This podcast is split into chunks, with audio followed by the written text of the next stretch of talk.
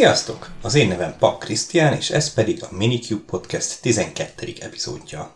Ma egy kicsit a manuális tesztelőkről fogunk beszélni, illetve arról, hogy mikor és mit nyomkodnak éppen, és miként lehet tönkre tenni a munkájukat egy tolvonással. Hogy szemléltessem, vegyük például Bélát, aki manuális tesztelőként dolgozik egy nagy nevű multinál. A csapatában és az egész projekten úgynevezett Scrum szerint dolgoznak, ami valóságban inkább egy mini waterfallnak felel meg, de ebbe most nem menjünk bele. Maradjunk annyiban, hogy próbálnak két hetente release egy új verziót. Ezeket a release sikerül is tartaniuk, ami a mai világban, ahol egyesek percenként, mások meg évente release ez még igen jónak számít. Minden ilyen iteráció hétfőn kezdődik, és a következő hét péntekig tart. Béla két hete úgy néz ki, hogy eldöntik, mik is férnek bele ebbe a két hétbe. A fejlesztők elkezdenek rajta dolgozni, a tesztelők is elkezdik összerakni a tesztpleneket, amik leírják, hogy miként lehet letesztelni az adott új feature-t. Közben persze a product oldalt és a fejlesztőket is folyamatosan nyaggatják, hiszen mindig lehetnek fekete foltok a feladatokban. Az egyes feature-ök külön branchen kerülnek fejlesztésre, a fejlesztők pedig amit tudnak, automatizálnak tesztelnek, de közel sem end-to-end. Ha valami kész van, akkor megy be a master branchre, ez pedig kikerül egy teszt környezetbe, lehet is nyomkodni a tervek alapján. Ekkora általában a két hétből már egy eltelt. Így a tesztelőknek van egy hetük letesztelni ezt. Hogy biztos legyen elég idő, a második hét keddi napja az utolsó, hogy kód bekerülhet a masterbe. Ekkor kezdődik az úgynevezett feature freeze. Ez tök jó, de Béla nem ma kezdte, szóval kedden délelőtt talál valami turpisságot, amiről kiderül, hogy bizony bug, még pedig nem is kicsi. Ez így nem mehet ki, meg kell javítani. Meg is kapja a fejlesztő a nemes feladatot, hogy javítsa meg, de vészesen szorít az idő, ráadásul a feature freeze már életben van. Se baj, mert a feature freeze nem érvényes a hibajavításokra. Arra ott van a code freeze, ami szerdán van. A fejlesztő megtolja az igát rendesen, be is kerül a javítás a masterbe el lehet kezdeni tesztelni. Ezúttal szerencséje volt, Béla se talál kivetni valót a feature-ben, így pénteken terv szerint kimegy a release, amiben már benne van a hibajavítás is. Aztán vasárnap csörög a telefon valakinél. Ugyanis nagy baj van. Mert a korábbinál még nagyobb hiba került a rendszerbe. Hát mégis hogy lehet ez? Hiszen a többi csapat tesztelő is letesztelték az alkalmazást. Igen ám, de melyik verziónak és mely részét tesztelték éppen? Ugyanis amit a hét elején teszteltek, az nem ugyanaz volt, mint kedden. Vagy a fejlesztőnk módosításai után hiába halasztják a regressziót a végére. Mit kellett volna tenni? Halasztani a release-t? Hát azt nem szeretik a menedzserek. Esetleg tesztelni külön feature branchen?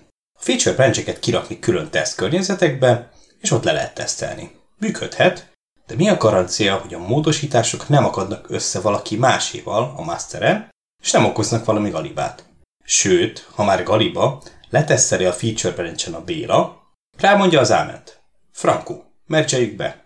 De valaki megelőzött, és most rá kell húzom a mastert. Ha nincs konflikt, az még a jobbik eset, de ha van, akkor végképp más szoftvert fogunk kirilízelni, mint amire Bélánk áldását adta. Megvan. Revertáljuk a komitokat. Működhet, csak akkor megint visszajutunk oda, hogy a revert mit okozhat. Mikor fog ez kikerülni? Ugyanaz a helyzet, hogy cherry pickelgetünk. Feature flagek. Ez lesz a megoldás, ugye? Már majdnem jó, de csak bizonyos esetekben működhet, mikor egy teljesen új funkcionalitást tudunk vele ki bekapcsolni, hiszen ha valami korábbi logikában van valami kapcsoló, akkor a kikapcsolt állapot is rejthet meglepetéseket. Toljuk el a release egy pár nappal, ez még belefér, nem? Na igen. Húzzák a szájukat a menedzserek, de ha nem létkérdés, talán benne vannak.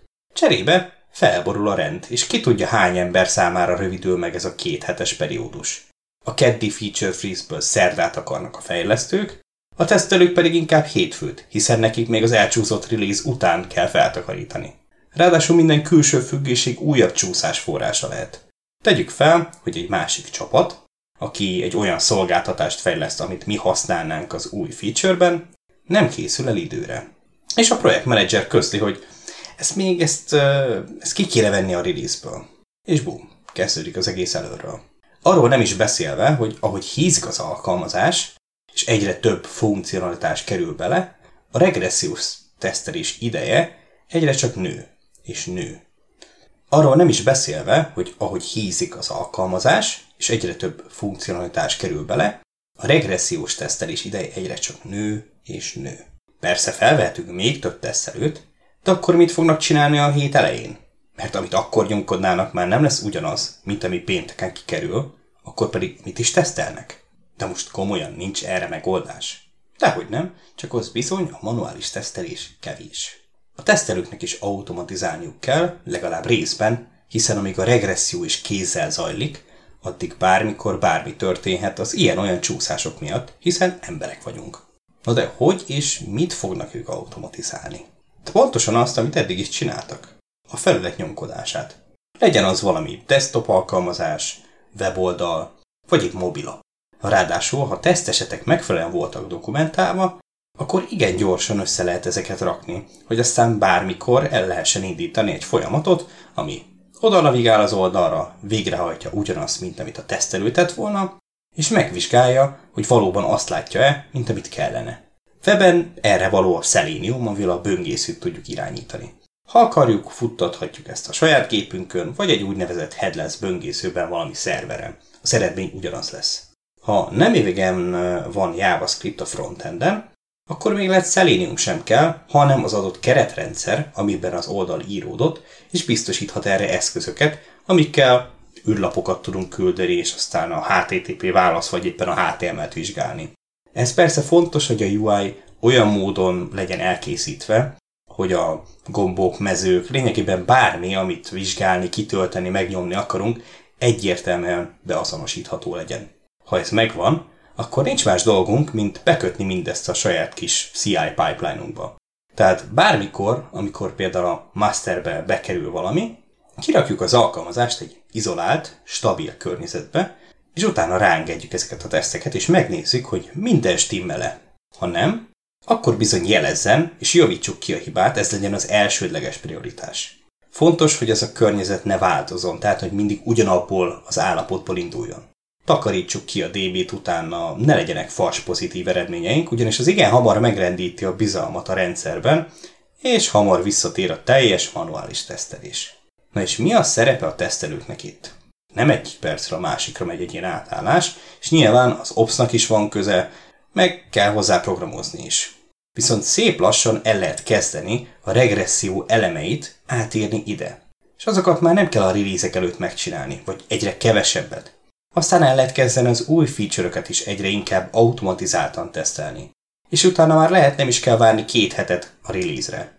Hanem, amint bemörzsöljük a feature-t, és zöld lett a build, már lehet is élesíteni azt. Miért? Mert minden buildnél minden tesztelünk. Ez volt a Minicube Podcast. Találkozunk legközelebb. Sziasztok!